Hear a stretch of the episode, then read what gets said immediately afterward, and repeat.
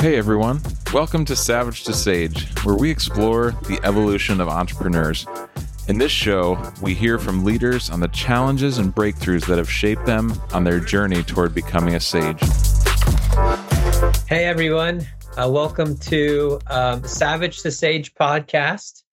I am honored uh, to um, have as a guest Greg Enas, who is a friend of mine and an incredible leader within the Indianapolis community. Greg has had um, extensive experience as an adventure catalyst for the past 11 years. Um, and currently, he serves as the vice chairman for Chorus Incorporated, which is a consulting company. And then before that, he was a senior director at Lilly for nearly 30 years. Greg, thanks so much for being on the show and appreciate you making the time. Great to be with you, Kyle, and a happy new year to you. Thanks. Okay, so there's a lot to share about your history, but can you kind of share a kind of a concise bio about kind of your professional achievements? Yeah. Sure. I came here straight out of graduate school in Virginia uh, to Eli Lilly. They recruited me. Couldn't believe I ended up in the Midwest. I'm from Berkeley, California originally, and thought I'd either spend my life in the Blue Ridge Mountains of Virginia or back in the San Francisco Bay Area. But I fell in love with Lilly on my first interview. And uh, in the middle of a cold, snowy February, I said to myself, if they offer me a job, I'm going there. I had offers elsewhere. New York City was very attractive to me as an unmarried guy at the time, but Lilly uh, got me and I got them. And, and that's what led to 30 wonderful years there and really falling in love with Indianapolis as a community. Oh, that's so awesome. That's so awesome. So tell me what was what was starting out your career at Lilly? I mean, there's been so many wonderful things um, and such an incredible impact that they've made. Like it, they've kind of been the the standard as far as how companies run and operate. So how was that for you? One thing I really appreciated that I sensed right away was the corporate culture and how embedded it was in the broader culture of the city, whether it be through the company itself, making life preserving and life saving medicines, but also through the endowment. Yeah. And I saw what they were doing and I saw how the corporation and the endowment fed off each other in beautiful ways. And uh, that has always inspired me as far as having a business which has a very noble cause to prolong and save human life and to make mm. life more fulfilling, but also then uh, with its profits to convert those into even further profit with a purpose, with its social impact through the endowment. And of course, our city has benefited tremendously uh, over the decades because of that relationship. A lot to be said there. Yeah, um, that's incredible. And I and I kind of feel um, a bit uh, just as a beneficiary, just as somebody that's moved to the Indianapolis area for the past, you know, uh, it'll be six years now. But I've seen in small ways, but I can imagine you've seen it in such a granular scale, being affiliated with Lilly for for a long period of time. Yeah, uh, it's been really a double blessing. Uh, and yeah. you know, truly, human health was was always something I I felt I wanted to get into initially yeah. not knowing what to do out of high school i thought oh i'll, I'll be a physician i just but uh, i went to a, uh, my undergraduate program in la and right away i met a woman who said don't become a physician. You know use your analytical math skills uh, to go into more the quantitative side of science yeah. and you'll help even broader populations. And so that's what lilly allowed me to do is leverage my quantitative skills and ultimately my uh, ability to negotiate with government authorities to get drugs on the market uh, to actually impact millions of people uh, at, a, at a high level. So that was very fulfilling. And uh, Lilly continues to do a great job. Uh, they're moving into different therapeutic areas. They've always been cutting edge. And Kyle, the one thing I always heard and noticed myself about Lilly is that it always punched above its weight. We've never, mm-hmm. thankfully, gone through an M&A uh, we've yeah. never, you know, all those things that might uh, t- destroy a, culture or might even pull people out of a, a city, right? As you you merge and and whatnot. Lilly has been able to survive on its own uh, with God's help, I believe. And uh, so to be able to punch above its weight has always been sort of who I am uh, a little guy who's tried to punch a little more than my weight. Oh, I love it. totally love it. That's so great. So, you know, you you've talked a little bit about kind of your start at Lilly. When you started on, you wanted to be a physician. You wanted to kind of do something with more analytics. Kind of what led you on your trajectory as far as as you started on your career and as you've kind of continued on your career? Well, I started at Lilly in analytics, what's known now as advanced analytics, you know, and as the company gets into all kinds of amazing technologies, we were at the early end in statistical and mathematical sciences. My own uh, graduate work was actually in nascent forms of, of machine learning and artificial intelligence, all that. So it's been really cool to, to see how all that's coming about. But from a statistical perspective, where we don't like the black boxes that are used now, you can't interpret these predictions that all these algorithms are making, but we, statisticians like to know sort of why a black box is making predictions, and that's sort of uh, my emphasis. But as I move through the company, uh, the relationship between decision making at the highest level and analytics started to come to the forefront, and I was able also to lead a group helping uh, R&D executives allocate their billions of dollars of annual capital uh, using quantitative decision methods to help not make the decision uh, in a robotic sense, but to inform the decision makers as to what the trade-offs were in and with the uncertainties involved and the risks and the, and the opportunities that were involved. So that was very exciting. And then finally, the last 13 years of my career was in regulatory affairs, uh, representing all the scientific medical data uh, that Lilly was generating around each of its franchise new products to the Food and Drug Administration, in particular in Washington, and coming to agreement on the benefit to risk and how uh, we could move those products to market. So those early skills parlayed their way into decision making, into negotiation, and really helping move the needle to keep the company going by bringing an innovative tranche of new products to market. That's fascinating. So it started out with statistics you know, kind of moving away from the physician kind of, you know, like option as a way to promote health and life to I'm going to use data in order to kind of collect that to kind of see on kind of a macro level, which then led into advisement is as far as advising the company's leaders and then from there it was kind of policy making from there based on that data sets. exactly. You nailed okay. it kyle. So that, okay. that's been a, a really neat value chain to see create to help create it and to move lilly into the forefront of that kind of you leveraging information uh, yes. to really produce results at the back end. Yes. Oh that's incredible. That's incredible. I love it. Very very cool. So when you think about your career and this could be at Lilly or elsewhere. What were some of the kind of the biggest professional, biggest, biggest personal tests that was a teacher to you throughout your career? Well, since uh, you know we were the curators and sort of imprimatur, good housekeeping seal of approval on all medical data, all patient data that Lilly generated.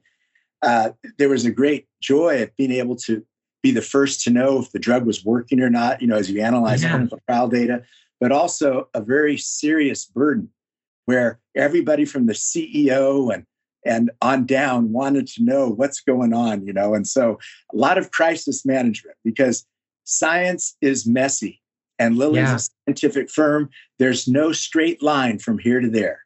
And so to navigate that, lots of crisis management, having to fly different places at midnight or phone calls late at night. I mean, you sort of you get a, a thick shell there, and yeah. for young young statisticians like myself or others moving up to have to present to very senior management and in uh, tense environments is something that uh, I don't wish on anyone necessarily. But on the other hand, I learned a lot, and it was worth it all because of what Lilly was able to do to navigate ethically and scientifically well through a maze of issues and problems along the way. So those skills learned as an on the job have then helped me with some of my uh, founder ventures on the outside of the company.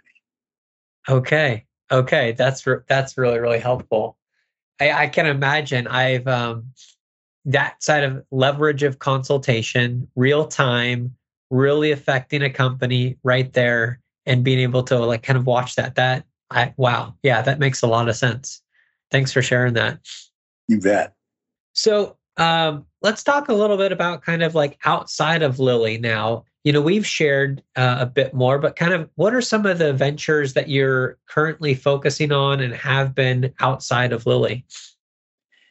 Uh, while I was at Lilly, uh, I moved into a downtown neighborhood that had traditionally been known as Dodge City with bullets flying and needles on the ground. And my colleagues at Lilly thought I was somewhat weird and strange to move into an old Victorian home and fix it up with my friend who purchased it with me and then bring other guys in to live with us. But our mission drove us to be there. We were working with the Community Outreach Center at 23rd and Guilford, and we wanted to mentor kids in the in the neighborhoods. That business businesses had fled, white flight had set in, you know, the, the neighborhood was disintegrating in many ways. But because we're followers of Jesus and believe in the dignity of every human being, uh, we felt particularly called to help uh, the leader of that operation, Percy Scruggs, come alongside these young boys and, and mentor them. Uh, some of them succeeded, some did not from a worldly perspective.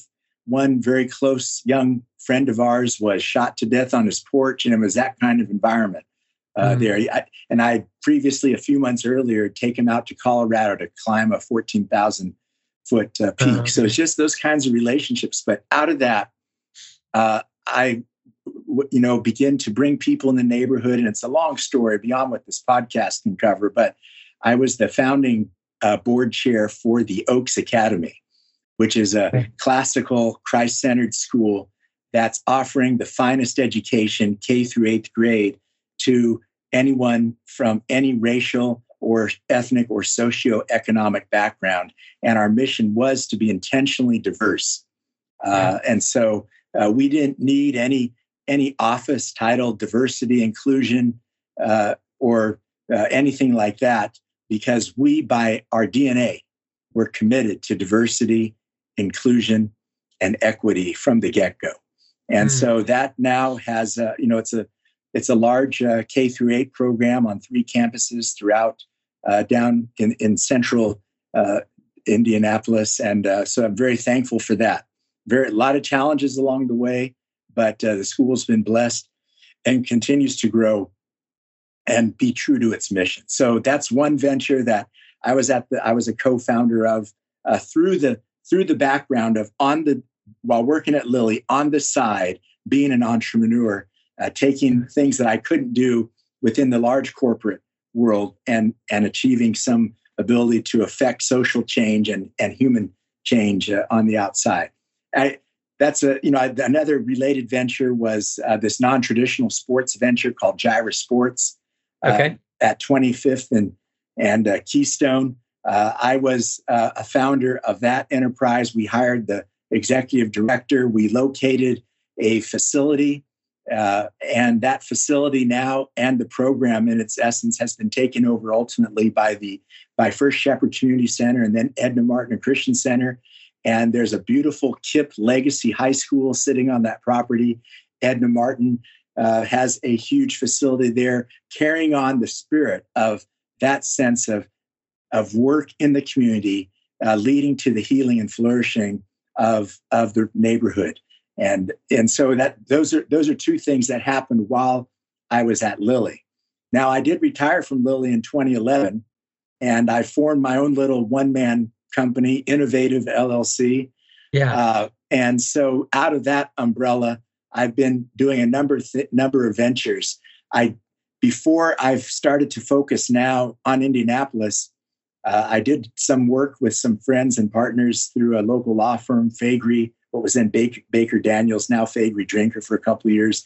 And then I led an organization on the Eastern Shore of Maryland that worked with young uh, collegiate, high capacity uh, graduate leaders to grow them. But since 2018, I've been solely focused on Indianapolis through a number of things uh, that I'm working on, both place based uh, and as well as ventures in urban Indianapolis primarily.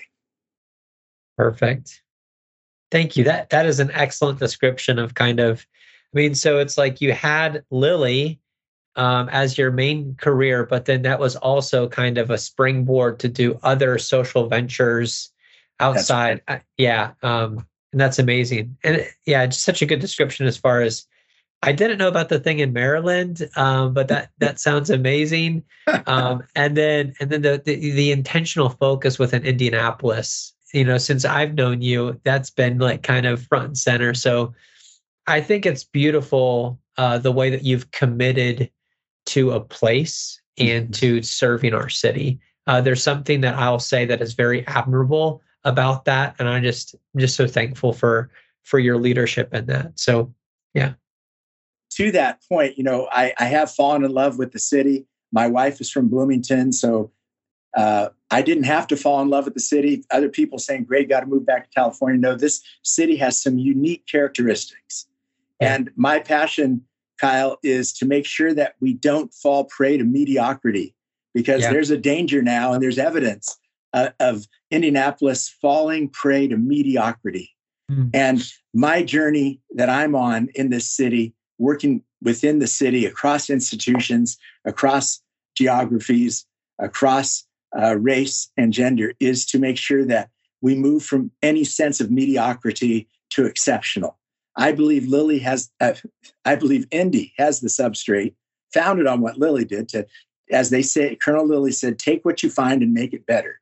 And I believe Indianapolis, of any city in the nation, has the opportunity and the wherewithal if we're courageous enough, if we're willing to not go down and be distracted by all sorts of arguing and partisanship and whatnot and highfalutin, uh, you know, ideas to really become an exceptional city. And that's what uh, keeps me here. As now I've pulled the for sale sign out of the front of my house twice because my wife and I are committed here. And so I am I, am involved with a uh, a co-working space development in the Martindale Brightwood, their Hillsong neighborhood, hillside neighborhood downtown yeah. as a Center for Redemptive Entrepreneurship. I'm a co founder of uh, a laboratory, an accelerator for bringing founders and their ventures that have what we call a redemptive edge to them, i.e., they must be profitable, but they do it in a way that allows them, through their enterprise, to lead to the creative restoration of their, their world, their customer base, their stakeholders through sacrifice. And mm-hmm. that's hard when you talk about sacrifice, about what you're going to give up and what you're going to lose. But as I've learned, and I continue to learn, as, along with many others, that sometimes you lose in order to all collectively win together. And uh, that's the example Jesus showed us. Of course, in the world's eyes, he lost with his death, but collectively, uh, what he's doing to redeem the world and restore the world is just beautiful. And I want to follow in that. And my partners and I want to follow that by helping founders in their ventures not only build profitable enterprise, but profit with a purpose again in, in ways that truly lead to, to human flourishing and restoration. So I'm excited. We're starting up our accelerator in just a couple of weeks. We have four ventures, three from Indy and one from Lafayette in our first cohort. And next year, we hope to expand that to a, a pipeline of about six to eight ventures a year that are bringing in the finest, high capacity, humble, ambitious founders into the mix, attracting capital, and uh, let you know making sure that if a Hoosier graduates from college and they have a venture, they aren't moving to California, New York. We want to keep them here, and vice versa, attract others here. So that's another exciting thing we're doing uh, with respect to uh, entrepreneurship. That's great. Thank you for sharing that. I really appreciate that. Um, I'm going to shift a little bit more into kind of, you know, building team, building culture kind mm-hmm. of through your experience? You know, mm-hmm. when you've thought about putting together right fit, right team, you know, how, how do you go about finding like um, core team members for ventures that you're putting together um, or when you're hiring for for a position? That's what brought me to Lilly is the okay. relationships I forged. Yeah. What the environment wasn't the city. It is, can I become a friend with my colleague? Friendship yeah. is really important to me. And one of our ventures that you know of is Citizen 7 Indy, which is just yeah. making strangers into friends and building friendships, diverse friendships, uh, having fun together, and yeah. crowdsourcing love into the city. Well, that's always been my notion of team building. Yeah. Is uh, and I tell my sons, I tell any as I mentor a lot of people, is you you need to find people of high character, high ethics that you can lock arm in arm and have their back when tough when times get tough. Yeah. And so that's what I view as how do people meld into the mix? And how yeah. do you intentionally take people where, you know, that's, you know, I thrive on diversity. Everybody has a unique role. Everybody has has dignity. How do you leverage that? But the common bottom line is I'm here for you. So yeah. for example, at Lilly, we had performance metrics that we had that I as a, a leader had to sort of I was accountable for results. But what I brought to my team in a unique way, I thought, I may again have been thought as sort of an oddball by by others, but I said it's not just what we're going to produce, it's how we're going to produce it. And that how is so important amongst a team. And so I judged all of my lieutenants and others in my organizations on not only what were they producing, and hopefully it was really good results, but how they did it. You know, if they did it by themselves, by creating a, a trail of dead bodies and walking over them, they weren't they weren't going to be part of my team. They had to lift up the others in their team in order to achieve the results that uh, they were accountable for. Yeah, when you say that, um, how you know how are they doing it? Uh, right. the, the, question that I always come across is, what is the cost? You right. know, like I can I can do X, Y, Z or whatever, but what is the cost to my physical body, my, you know, emotionally, to mm-hmm. my family, to all of those things, to my relationships with others. Yes. And there's a cost for the production that I have or don't have. And if it if it's not harmonious, it's mm-hmm. not good for me or anybody else. That's so right. I just I really like how you said, you know, how were they doing it? And is it a representation of something that is good and is life giving to themselves and to others around them? That's right. You know, during COVID, we saw a lot of front yard signs saying "Love your neighbor" or, or you know, and that's good. That's very well intended, but you can't unless you carry the full message that Jesus and others have taught throughout the years. We're to love our neighbor as we love ourselves. Mm-hmm. And unless you get that, unless you has a reservoir capacity to love and you've yeah. experienced love, you cannot give love. That's yeah. been one of my journey, my journeys as an entrepreneur is oftentimes when you're a founder, when you're you have a thick shell and you're not vulnerable. And so that lack of vulnerability, vulnerability has led me at times not to receive from others, not to receive love from others, not to receive wholeness and, and help. You know, sometimes if you need help, you look like you're weak, right? And CEOs shy away from weakness. We want to present a strong, tough, uh, firm exterior. And yet, in order to truly love our neighbor, we have to be able to receive love ourselves, to be vulnerable. And then in the overflow of that love, then that translates into our work and our calling and our families and our teams and and anywhere. Yeah, no, you just hit something. I mean, the the person's ability to receive love. Yes. You know, like you know, having that as a metric. So then, then because at, at that point, it that's where it's really authentic, right? Exactly.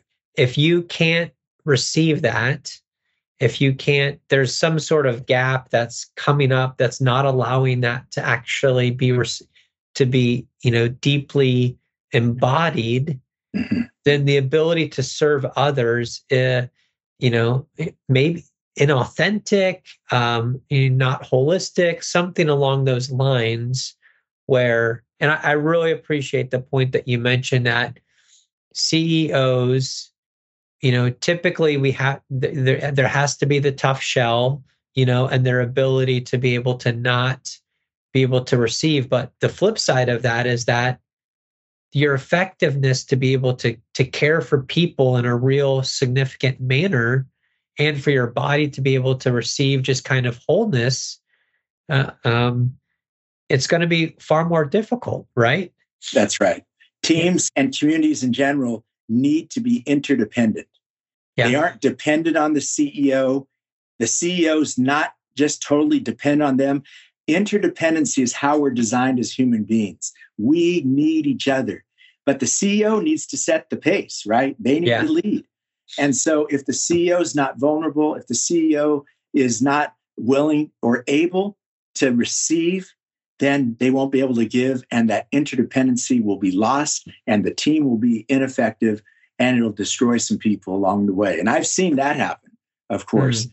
uh, families destroyed businesses destroyed uh, other relationships destroyed without getting that right. And I certainly don't have it perfect now. Just for me to learn how to receive love, even from my wife of 36 years, that's yeah. been a long journey for me, and yeah. and from others as well.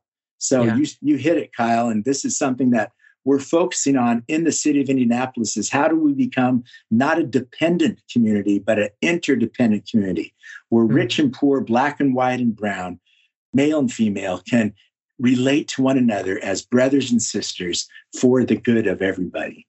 Mm. That's great. Yeah. Thank you for that.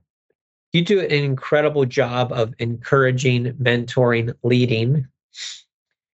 When you think about, you know, kind of uh, getting people to understand your overall vision and your why, how do you do that? Like, how do you attract people to kind of your vision, you know, um, for things, for the city, in my own mind, Kyle, I have a strong metaphor that motivates me. And even though sometimes people can't really grasp it because it's sort of strange, uh, but it may not be. And that vision is this. And here's what motivates me in all that I do. My dream for our city is for little boys and girls to be nurtured and to be raised by a mom and dad who love each other, where they're able to meet around the table and enjoy a family dinner together regularly, whatever that might be, or lunch, whatever it might be. And, but the kids are experiencing the overflow of love between mother and father in their home. And that, because that impacts everything downstream. Mm-hmm. Along with that, it comes education, comes becomes development of those young boys and girls into the workforce, into the inventors and creators, into the servant leaders that we need. From then come institutions that are held together strong by strong brick and mortar. It's love is the answer. And so that's what motivates me. And in particular, love between mom and dad, at the overflow of which spills out and impacts not only their kids, but like my mom and dad showed me, impacted the whole neighborhood uh, yeah. of kids. And that that's really sort of the singular metric that I'm looking for. So when I'm asked to invest in businesses or to mentor someone or to look and, and see how businesses are doing or not for profits as well, I'm always thinking in the back of my mind, how's this going to impact and result in greater love between mom and dad, the overflow spilling over into the lives of the children as they grow to move into the positions of leadership that we need across our city, across our country you know, in in that uh, matter. So th- that's that's who I am. That's my that's my why. That's wonderful. Thank you. Thank you for sharing that. Okay, last couple of questions, and I think we've hit on hit on a good amount of these, but I'd just be curious to know. Typically, what happens is that I'll we'll talk about it at the beginning, and then at the end, sometimes a bit, something new will come up. So I'd be mm-hmm. curious to know what have you learned during your evolution as being kind of like a founder, team leader, or CEO? Like, what have been some of the key things that have been uh, really impactful for you uh, across your evolution? I am a very active, energetic 66 year old. I'm thankful I'm still kicking at 66. I was a point guard on my high school basketball team. You know, I didn't start. I rode the bench except for summer league. But a point guard sort of moves the team, right? It organizes the team. It leads the fast break. it's go, go, go. And that's the way I've been. That's my nature is being that point guard, dishing the ball, taking the shot when necessary, getting people in the right place. That, that's my nature. What I've had to learn though, Kyle, is that more than getting stuff done, making stuff happen, as important as that is, it's important for me to be rooted like a tree and to grow my roots deep and not to think first and foremost about getting stuff done and helter skelter and moving all over the place, making making it happen. First and foremost, my current journey is how am I like a tree, growing deep roots, having roots connected with other trees, flourishing below the surface where people can't see it. But mm-hmm. that's where the action is. And that's what I've had to learn is the action, Kyle, is below the surface where it's not always visible to others. And so that's been a key point of where I am now is how to grow deep, not mm. to worry about all the outcomes, not to worry about where, you know, other stuff going on around me is, is growing deep and letting the fruit grow, letting the master gardener cultivate me and grow the fruit and the fruit that we all seek as humans, but we try to go about it so many different ways that actually harm, harm us are the fruits of love and joy and peace. And you don't tell me if we're, we have too much of those things, right? we're, we don't. So that's where I am. That's been a key lesson of mine in the evolution of my my entrepreneurial journey right now. Oh, that's so great. Thank you for sharing that, Greg. what is what has been the best or most rewarding thing to come out of your evolution? Well, hopefully my my marriage is is stronger, right? Hopefully my yeah. wife and my kids and and daughters-in-law and, and grandkids down the yeah. line will will feel that. But in the city, I'm I'm hoping that through the ventures and the friendships and the networks that I'm in, that I'm animating and catalyzing, that the, the city will will have some benefit to see the overflow of what's happening in my life across uh, across the city in some way. And it, but I'm not again. I'm not thinking, oh, my life's a failure if I don't see that. It is just being content where I am. You know, one thing I'm wrestling with is as a leader, how do you balance contentment with discontentment? Right? Yeah. How are you content and and almost satisfied, but still hungry, still yeah. ambitious? And that balance is really important. And I'm still seeking that. I just know that I've been out of balance with respect to that inner contentment. I've always been a joyful person and peace, but just that that settledness is coming yeah. more into vogue now. And uh, the outcomes and results, I'm not as worried about. So mm-hmm. I'm still wrestling with that that wonderful tension between being fully content and yet still being hungry, ambitious to see things happen. Uh, I look forward to any insights you might have along the journey in those in that regard. Well, I think naming it is probably the first thing, right?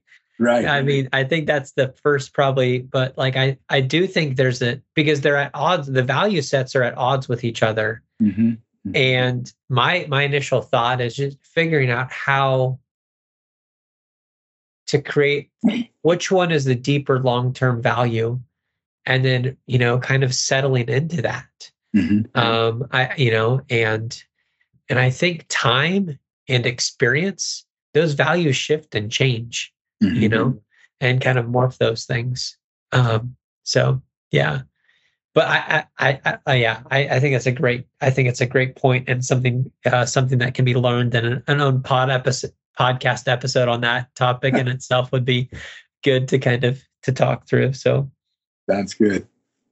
Um, what about like if you were to have somebody that's that that's leading that's just starting their career what advice would you give them as they're starting out? Um, you know if, if it's becoming a, an entrepreneur a founder a ceo um, you know if they're wanting to you know kind of uh, develop their career as they're just starting out what would be kind of a couple of things that you would advise them in? One is build relationship with some old people yeah some sages the savages it shouldn't be a, a binary dichotomous kind of transition, right? It should yeah. be I'm a savage, I'm just learning, I'm just starting out, but I need a few sages in my life. Now I'll yep. tell you why that's important. It's not just for the savage to have relation with the sage, but the sage needs the savage. And so, again, that interdependency. And I would tell any young person don't look anyone look down on your youth. First of all, I'll tell you, you can't solve the world's problems, even though you may think you got it all together. But two, the previous generation needs you. They're looking to you and they have the resources, the wisdom, whatever things can help you, but they need you just as much as you might need them. You, but you initiate. Yeah. Because generally they won't. You seek them out and form those relationships and uh, move forward together. Secondly, related to that, raise friends before you raise funds. There's no fundraising apart from friend raising. Yeah. And so I would encourage young entrepreneurs is to again be a friend. Be be a friend. And then the funding, the, all the capital needs and whatnot will follow downstream from that. Yeah. I love it. That's great. And again, you entered that interdependency between the savage and the sage and naming the fact the sage might need the savage in some regards. That's right it's beautiful and it's and and holistic in in my mind. So yeah, yeah, yeah. Greg, thank you so much for this conversation. Um, it was thrilling. Um, if people wanted to get in contact with you, what's the best way for them to do that? Uh, my website is basically defunct. I'm, you know, I'm not marketing myself, Kyle. I'm just out there being rooted, getting stuff done, right? Yeah. But my my email my project email is sanedad at gmail.com. Sane is Enas backwards. And then I'm a dad. So I just thought Sane Dad would be a nice mashup of the two. Sanedad at gmail.com uh, would allow people to connect with me. I'm on LinkedIn. So Greg Enas uh, is my handle there. And so connect with me through LinkedIn as well. Cool. Well, Greg, thank you so much for your time and uh, being able to share all of your sage advice on our Savage Sage podcast. You're welcome, Kyle. It's been a real pleasure. Thank you for listening to today's interview. To view show notes or hear more episodes, please visit www.savagetosage.com.